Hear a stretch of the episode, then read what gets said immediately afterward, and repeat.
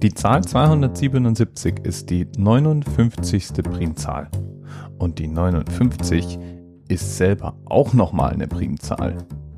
Und damit ist die 277 nicht einfach nur eine ordinäre, ganz normale, langweilige Standardprimzahl. Nein, weil sie die 59. ist und 59 auch eine Primzahl ist, ist sie eine Superprimzahl. Die 59 wiederum ist die 17. Prim.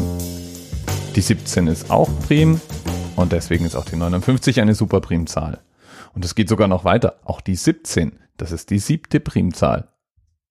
Und die 7, das ist die vierte Primzahl.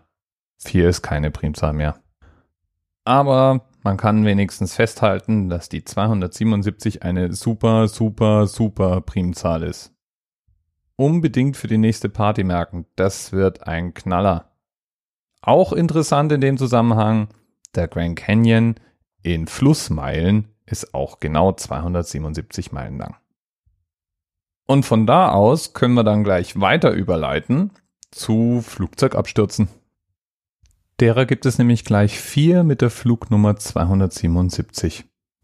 Das fängt an mit den Transcontinental and Western Air Flight 277 der am 20. Juni 1944 von Neufundland nach Washington DC unterwegs war. An Bord insgesamt sieben Menschen. Was dieser Maschine zum Verhängnis wurde, beziehungsweise dem Piloten Roger Raleigh Inman, war, dass das Wetter einfach furchtbar war. Massive Winde, heftiger Regen und immer wieder mal Blitzschläge sorgten dafür, dass sowohl der Radioempfang gestört war, als auch, dass das Flugzeug 70 Meilen vom Kurs abgeweht wurde. Und weil das doch ziemlich weit war, war dem Piloten einfach nicht klar, dass er mit seinem Flugzeug inzwischen in bergigen Gelände unterwegs war.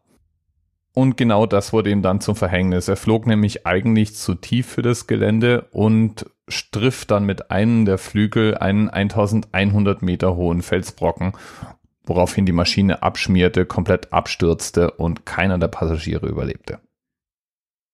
Die nächste Geschichte dieser Art ist Linie Flight 277 in Schweden. Das war ein ganz normaler Linienflug mit insgesamt 43 Passagieren an Bord. Die Maschine war ganz planmäßig gestartet, allerdings war das Wetter wirklich schlecht und so entschloss man sich zu einer Abkürzung und zu einer Landung in einem militärisch genutzten Flughafen. Dieser militärisch genutzte Flughafen war aber auch nicht gerade das, was man gut sichtbar nannte. Und deswegen beschloss das Personal, die Landebefeuerung einzuschalten. Die Landebefeuerung auf Militärflughäfen ist aber anders als die Landebefeuerung auf zivilen Flughäfen. Und genau das wurde dem abkürzenden Piloten zum Verhängnis. Irregeleitet von der anders konfigurierten Landebahnbefeuerung flog er die Landebahn falsch an und brachte das Flugzeug zwei Kilometer zu früh runter. Dieser Unfall hatte auch einiges an Toten zur Folge. Von den 43 Passagieren wurden 39 bei dem Absturz getötet. Drei verließen das Flugzeug aber völlig unverletzt. Die spätere Untersuchung hat dann festgestellt, dass der Pilot keinen Fehler gemacht hatte und so änderte man dann die Regulatorien für Flughäfen, speziell auch für Militärflughäfen und stellte es eben ab, dass Militärflughäfen andere Befeuerung und andere Regeln befolgten, als die normalen zivilen Flughäfen es taten. Von Schweden geht's nach Puerto Rico zu Prin Air Flight 277.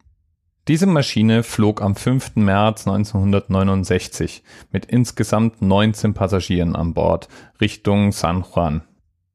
Und während bei dem ersten Flug das Wetter das Problem war, bei dem zweiten Flug Fehler bei der Landebahnbefeuerung, war es diesmal ein Fehler bei dem Bodenpersonal, der den Flugzeugabsturz verursachte. Die Piloten von Prin Air Flight 277 hatten nämlich um Landeanweisungen gebeten. Der Controller, der diesem Flugzeug zugeteilt war, war aber noch ein Trainee und hatte sie falsch verstanden und dachte, sie wären an einer anderen Position. So ordnete er eine Landeflughöhe an, die leider für die tatsächliche Position des Flugzeugs viel zu niedrig war. Die Piloten freilich vertrauten auf die Anweisungen, stellten diese Flughöhe ein, aber statt dann plötzlich vor sich die Landebahn zu sehen, stand da ein Berg im Weg, in den sie dann auch reinflogen. Und damit sind wir bei Flug Nummer 4 unserer deprimierenden Liste. Am 9. Januar 2011 war Iran Air Flug 277 auf einem Linienflug und versuchte bei richtig schlechtem Wetter in Aserbaidschan zu landen. Die Besatzung hatte per Funk schon technische Probleme gemeldet und brach den Landeversuch auch genau deswegen ab, startete nochmal durch und gab durch, jetzt nochmal zurück nach Teheran fliegen zu wollen. Das war auch das letzte, was man von der Crew zu hören bekam. Die stürzte dann wenig später mit dem Flugzeug ab, wobei die Maschine in mehrere Teile zerbrach. Von den 104 Passagieren überlebten 27 diesen Absturz, wobei die Rettungsmaßnahmen wegen dem schlechten Wetter, zum Beispiel lagen ungefähr 70 Zentimeter Schnee an der Absturzstelle, ungewöhnlich schwer waren. Im Nachgang kann man auf jeden Fall sagen, dass diese Maschine vermutlich nicht gerade vorbildlich gewartet war. Und so richtig taufrisch war die Boeing 727 auch nicht mehr. Die wurde 1974 ursprünglich mal in Betrieb genommen, war dann schon mal im Irak stillgelegt und 2002 wieder neu überarbeitet und wieder in den Einsatz gebracht worden. Hei, hei, hei. Wer jetzt etwas Beruhigung notwendig hat, dem empfehle ich auf der Webseite aviationsafety.net vorbeizusurfen.